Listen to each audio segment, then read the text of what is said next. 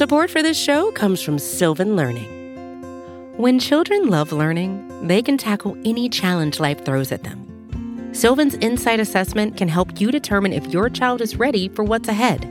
It can also identify gaps in learning and point out areas that could be of concern for your child so they can tackle what's to come. And right now, it's the best price of the year at $29. Go to sylvan29.com to learn more and get your child's assessment for only $29. That's S Y L V A N 29.com. Happy Monday morning to you and welcome to the Daily Hammer. My name is Sean Coleman. Hope wherever you are and wherever you are listening, you had a great weekend and you're getting you're getting your week and your month of August started off in as great a way as possible. Of course, this is a, the Daily Hammer, your daily source of news when it comes to the Atlanta Braves through the Talking Chop podcast network. Obviously, you can find all the great content when it comes to Talking Chop at talkingchop.com as well as at Talking Chop across, across all platforms of social media. My name is Sean Coleman. You can find me on Twitter at StatsSAC. Here's the latest from Atlanta. So obviously the Braves went into Sunday's game having to feel pretty confident. They had scored a total of eight runs off of arguably one of the top five duos of starting pitchers in the majors in Corbin Burnes and Brandon Woodruff. Obviously in game one, the Braves went up four to nothing, but Touki Toussaint could not hold the lead, and the Braves wound up losing nine to five. And then of course in Saturday's game, Thanks to Dansby Swanson's seven RBIs, two home runs, including a grand slam, the Braves were able to win 8 to 1. So going into Sunday's game, the Braves had to feel pretty confident because on the mound was Charlie Morton, a pitcher who, in his last 13 starts entering yesterday's ball game, the Braves were 10 and 3 in those starts. And on the mound for the Brewers was Brett Anderson. Well, of course, the Braves, once again, the day after they won a ball game and they won it in convincing fashion where the starting pitching, the bullpen, and the offense were all in sync. How did they respond? Once again, the offense absolutely could not find a hit while the starting pitching and bullpen absolutely shine. The Brewers got off to an early lead with a with a solo home run off the off the bat of Willie Adames, who cannot be given enough credit for how much he has meant to this Brewers team as one of their main offensive contributors, especially with Christian Yelich having been out of the lineup for much of the season. He was able to put the Brewers ahead one to nothing. The Braves tried to find an opportunity, but just could not get hits. They started off early and often, putting the bat on the ball, but not a lot of opportunities as any hard hit balls found their ways into Brewers players' gloves At the top of the third inning, or bottom of the third inning, the Braves had a golden opportunity to score. Guillermo Heredia hit his 23rd double of the year, but unfortunately, the Braves could not get him in. As once again, with a runner in scoring position, with less with one or less outs, the Braves could not convert. Back and forth the game went until the top of the fifth inning, in which the Brewers were able to score another run off a Jackie Bradley Jr. groundout. Well, finally, in the bottom of the sixth, the Braves came to the plate down two to nothing. Charlie Morton had just ended his day by getting the Brewers to he struck out the side in the top of the sixth inning, more than enough to put this Braves offense in a in a position to be able to earn a victory. And so in the bottom of the sixth inning, though Abraham Almonte flew out, Ozzie Albies singled, Jorge Soler, Jorge Soler walked, but Freddie Freeman lined out sharply to Lorenzo Cain, and so uh, with a runner on second, once again, one or less outs. It looks like the Braves were not going to be able to convert until Austin Riley, once again, as he had done all month for most of the month of July, delivered to give their brave the Braves their first run of the ball game and make the score two to one. In the top of the seventh, Chris Martin came out and silenced the Brewers again. The Braves were able to get seven, one, two, three innings from the Brewers. That is correct. In seven of the nine innings that the Brewers came to bat, the Braves were able to get a one, two, three inning against them. The only innings that they did not, the first and the fifth inning, those were the innings in which the Brewers scored their runs. In the bottom of the seventh, Adam Duvall flied out to center. Guillermo Heredia struck out. Kevan Smith then got a rare hit to, to, to right field, and Joc Pederson got hit by a pitch. Braves once again, runners on first and second, this time two outs. Ozzie Albies then grounded out to first in the inning. The rest of the game, the Braves were able to silence the Brewers, but the but the Braves could not do anything themselves. Um, though they had opportunities once again in the bottom of the eighth. So in the third, seventh, and eighth inning, including in the third and eighth inning when the Braves had a runner on second and one or less outs. But in all three of those innings, the Braves had a chance to score and could not get the run in. 0 for 5 in those innings specifically when it came to runners in scoring position. Golden opportunities to be able to, in some way, shape, or form, grab the lead, but just could not get it done. And then Josh Hader came out and closed the game in the top or in the bottom of the ninth inning once again, the Braves lost the game two to one. To be honest, it feels like we've lost two to one at least five or six times since the second half of the season started. But a bit of history was made. The Braves now officially have the longest streak, depending on official records. The Braves now have unofficially have the longest stretch of games in which they have not had a cons- two consecutive wins or losses in a row. We're now up to 17 games in which this Braves team has been able to go back and forth when it comes to win or losses. And the crazy thing about it is, is that it's so frustrating as to why it is. Because it's not the pitching. For the month of July, the Braves starting pitchers were above average when it comes to um, ERA, when it comes to FIP, when it comes to production overall, overall FWAR, whatever you want to call it. The Braves starters have been ab- average to slightly above average. It's not the bullpen. In the month of July, the Braves bullpen, they ranked fourth in ERA in the majors, sixth in the ERA and FIP. A bit weird as to how they did it.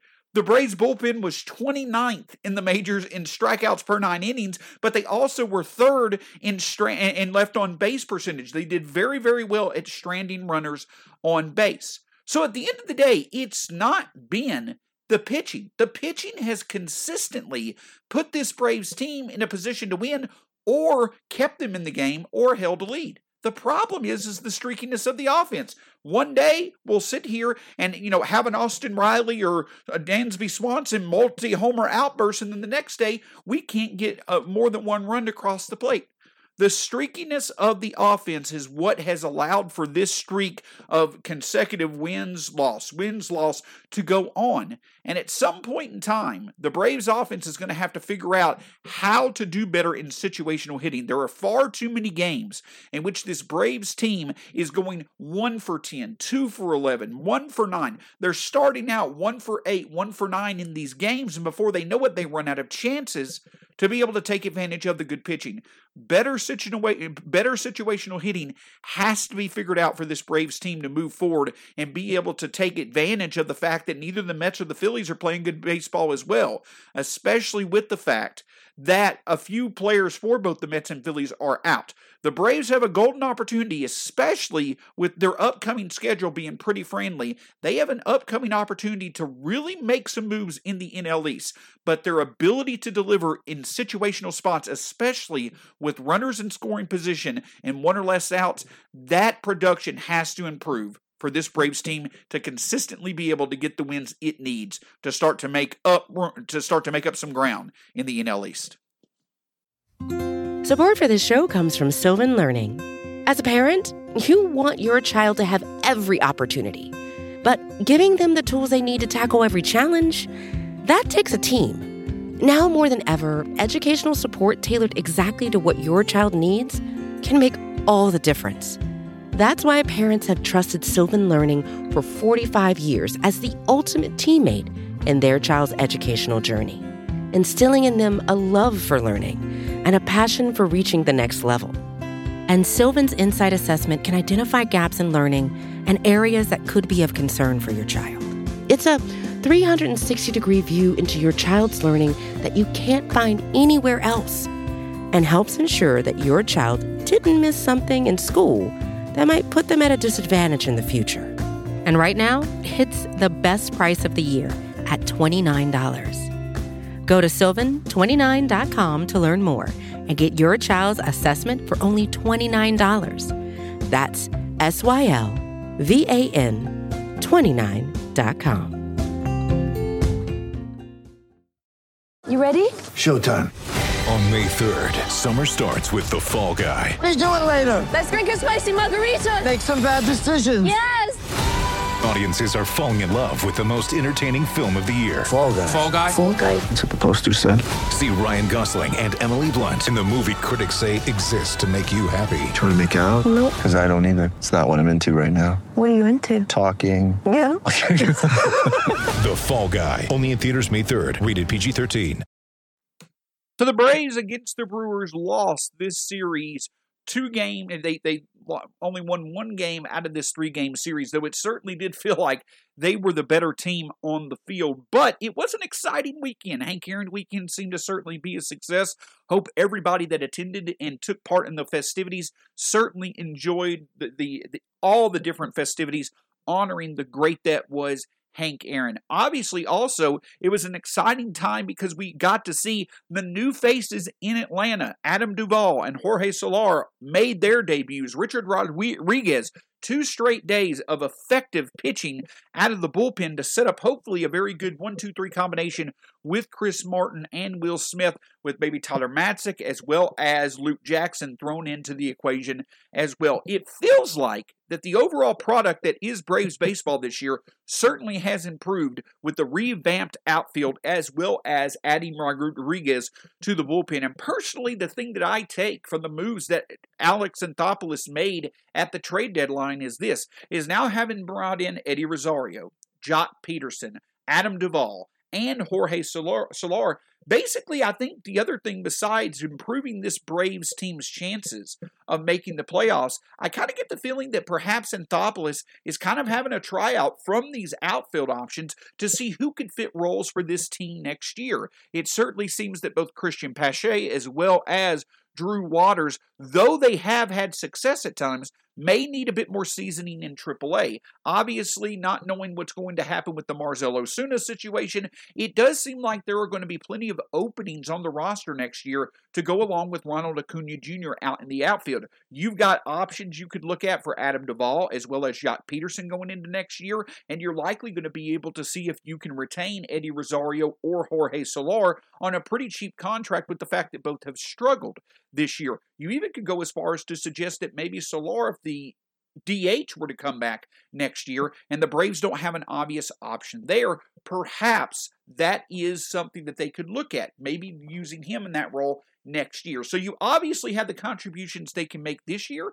but perhaps also look at what they could go do, look what they can do beyond since you have a couple of team options for Duvall and Pederson, as well as seeing what you might get out of Rosario or Soler and want to keep one of those two in the fold for next season as well. But obviously, on the horizon for the Braves is the St. Louis Cardinals, a trip to St. Louis. And the thing about it is this is that the Braves should feel like that they will have the advantage when it comes to the pitching matchups. On Tuesday, you will see the Braves with Max Fried on the mound against J.A. Happ. On Wednesday, you'll see, excuse me, Jon Lester. On Wednesday, you'll see the Braves have Drew Smyly. Yes, we're confident in Drew Smyly matchups now. Drew Smyly on the mound against J.A. Happ. And then on Thursday, Touki Toussaint, though he did struggle in his last outing, he'll be facing off against Wade LeBlanc. So the matchups are Tuesday, Max Fried versus Jon Lester. Wednesday, Drew Smyly versus J.A. Happ. And then on Thursday, you'll have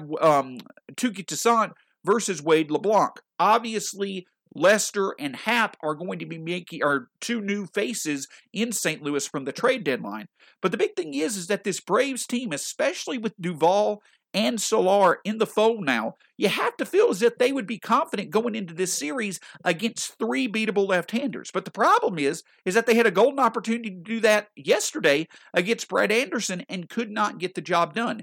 This Braves offense is going to have to take the off day and really focus on producing against left-handed batters. You may see Joc Pederson make an appearance in the lineup, but Ozzie Albies, Austin Riley, as well as others are going to have to step up in these matchups. Overall, the Braves are 14th this year against left handed pitching, 14th in the majors against left handed pitching. You would think that Soler and Duvall would help that out. Soler certainly could, can get it done. Uh, 836 OPS this year against left-handed pitching.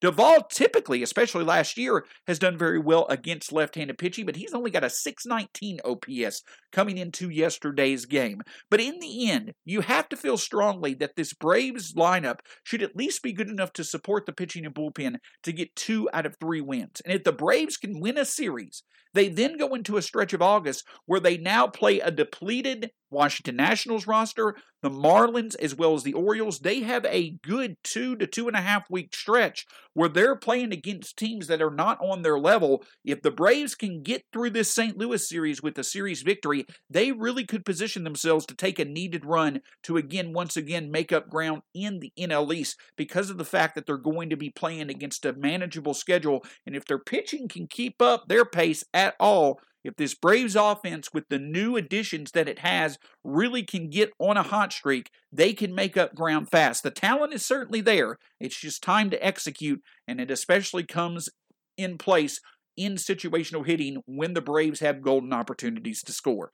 Thanks so much for joining us here on the Daily Hammer. My name, once again, is Sean Coleman. You can find me at Stats SAC. Tomorrow, you will be able to listen to the Road to Atlanta podcast, which features great talents like Eric Cole, Matt Powers, and Garrett Spain. And of course, weekly, you will also get to hear from Brad Rowland and Scott Coleman on the Talking Chop podcast, all a part of the Talking Chop Podcast Network. You can find all the great content, podcasts, written work, whatever it may be, through talkingchop.com as well as at Talking Chop across social media. My name is Sean Coleman. Find me at StatsSAC on Twitter. It's been a pleasure, pleasure leading your Monday off with the latest from Atlanta. Hope you have a great day, and we'll talk to you soon here on the Daily Hammer.